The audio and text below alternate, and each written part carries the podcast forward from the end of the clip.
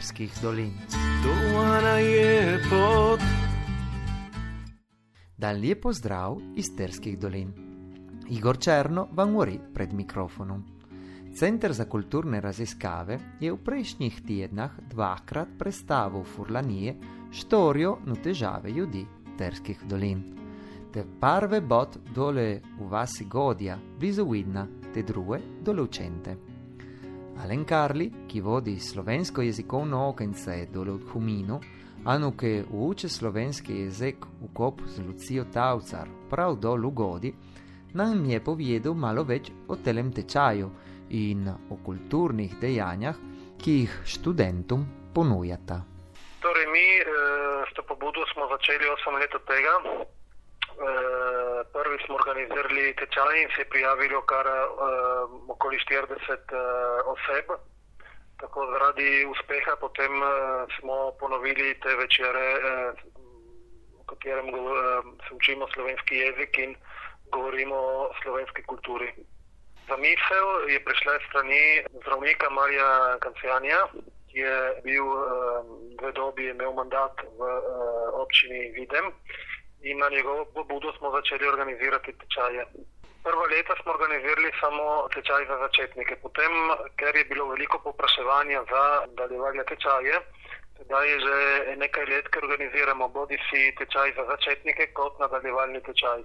Tako da smo dva učitelja, sem jaz in uh, Lucija Tavčar. Ja, mi uh, ponavadi posvečamo vsakemu večeru en del uh, kulturi in uh, povabimo kakega gosta iz Nadiških dolin ali iz, iz Starskih dolin, tako da spregovorijo o tamkajšnji stvarnosti. Torej, letos je bil pri nas so bili, so bili trije gosti, je prišel Ivo Jevnikar, Igor Černo in Jože iz Sežane, ki nam je spregovoril o staroverstvu, ki je nekako še v določenih predeljih bilo razširjeno do pred kratkim v Sloveniji. Sedaj je na programu en izlet v celje 10. junija. Poleg tega bomo organizirali tudi letos, že peto leto, ker organiziramo šolo slovenščine v uh, Sloveniji, letos bomo šli štiri dni v Ljubljano. Tako da zjutraj se bomo se bojo učili slovenščino, popovdne pa bomo šli si ogledati razne znamenitosti po Ljubljani in bližnji okolici. Tudi letos je, imamo približno 30 upisanih, dobro število teh je, ima slovenske korenine, tako da se spominjajo iz otroštva eh, slovenske besede, ampak potem so izgubili kontakt. Poleg tega je tudi nekaj oseb, ki prihaja iz eh, mešanih zakonov, tako da se, se učijo jezik soproga in uh, ostali so pač nekateri zaradi dela ali pa kot hobi prihajajo na tečaje.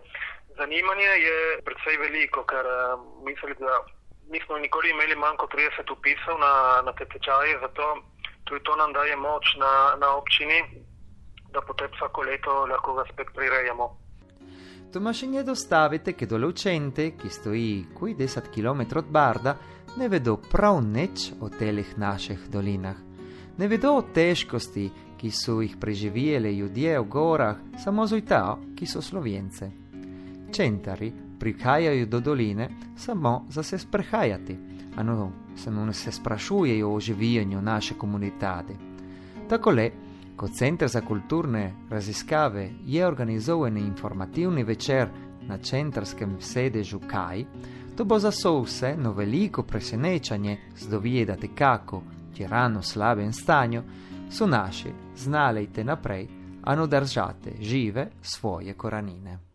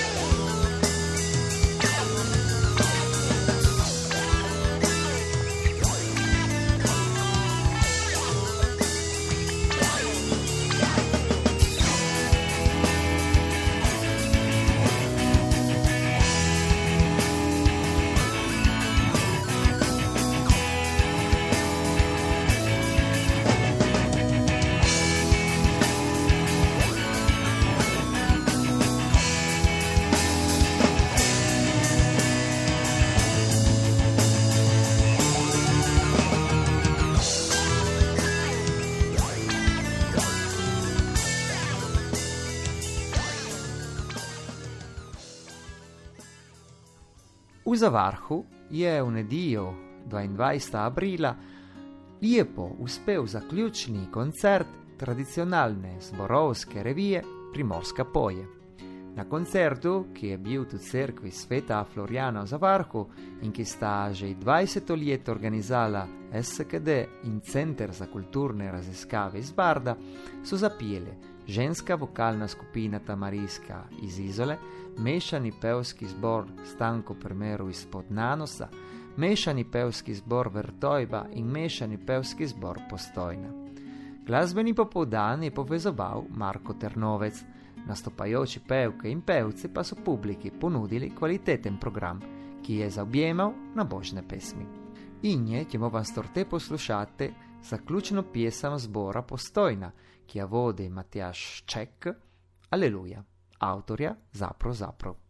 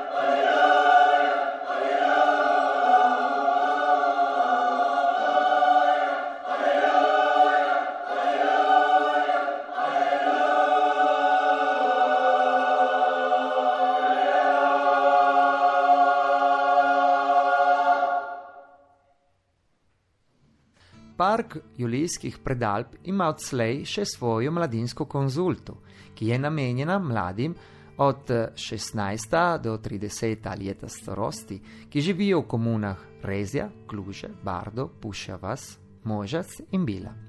Konsulta ima posvetovalno in propozitivno vlogo. Zaenkrat ima konsulta 13 članov iz vseh komunov, ki so vključene v Park Julijskih predalp. To so Verena Ambrosino in Maria Orlando, Cluje, Leonardo Cerno in Donatello Mizza, Bardo, Chiara De Ganutti, Luca De Ganutti in Anna Pugnetti, Mojaz, Miriam Della Mea in Virna di Learno, Resia, Andrea Pugnetti, Bila, Martina Golillo, Filippo Gubiani in Filippo Stocco, Pushavas. Konsulto bo v prvem letu delovanja vodil Leonardo Cerno, ki so ga člani izbrali za svojega glasnika na prvem srečanju. Skupina mladih se je zdaj začela pripravljati na letošnjo prireditev Yacht at the Top, Mladi na vrhu, ki bo potekala do 11. julija v vsem alpskem loku oziroma v Avstriji, Franciji, Nemčiji, Italiji, Sloveniji in Švici. Cilj projekta, ki so ga prvič izvedli leta 2015, je širiti vedenje o pomenu zaščite alpskega območja. Timo še ne dostavite, ker zajtra 6. maja, da na 6 vecar pod barbe na TBT namajša za naordate žalostne večer tresa, ki je leto 1976 zadev vse naše doline in naredil veliko škode. Nedijo 13. maja smo se vsi vabljeni v kulturni dom Igor Gruden v Nabrežini, kjer te na pet zvečer bo Center za kulturne raziskave speka predstavil projekt Eloi, Eloi Le Massa Bahtani, križev pot posvečen beneškim slovencem. Sodelovali bodo vokalna skupina Galina, barski oktet in recitatorka Ilarija Bernjak. Za nas to je vse. Hvala lepa za poslušanje oddaje Pot do Terskih dolin.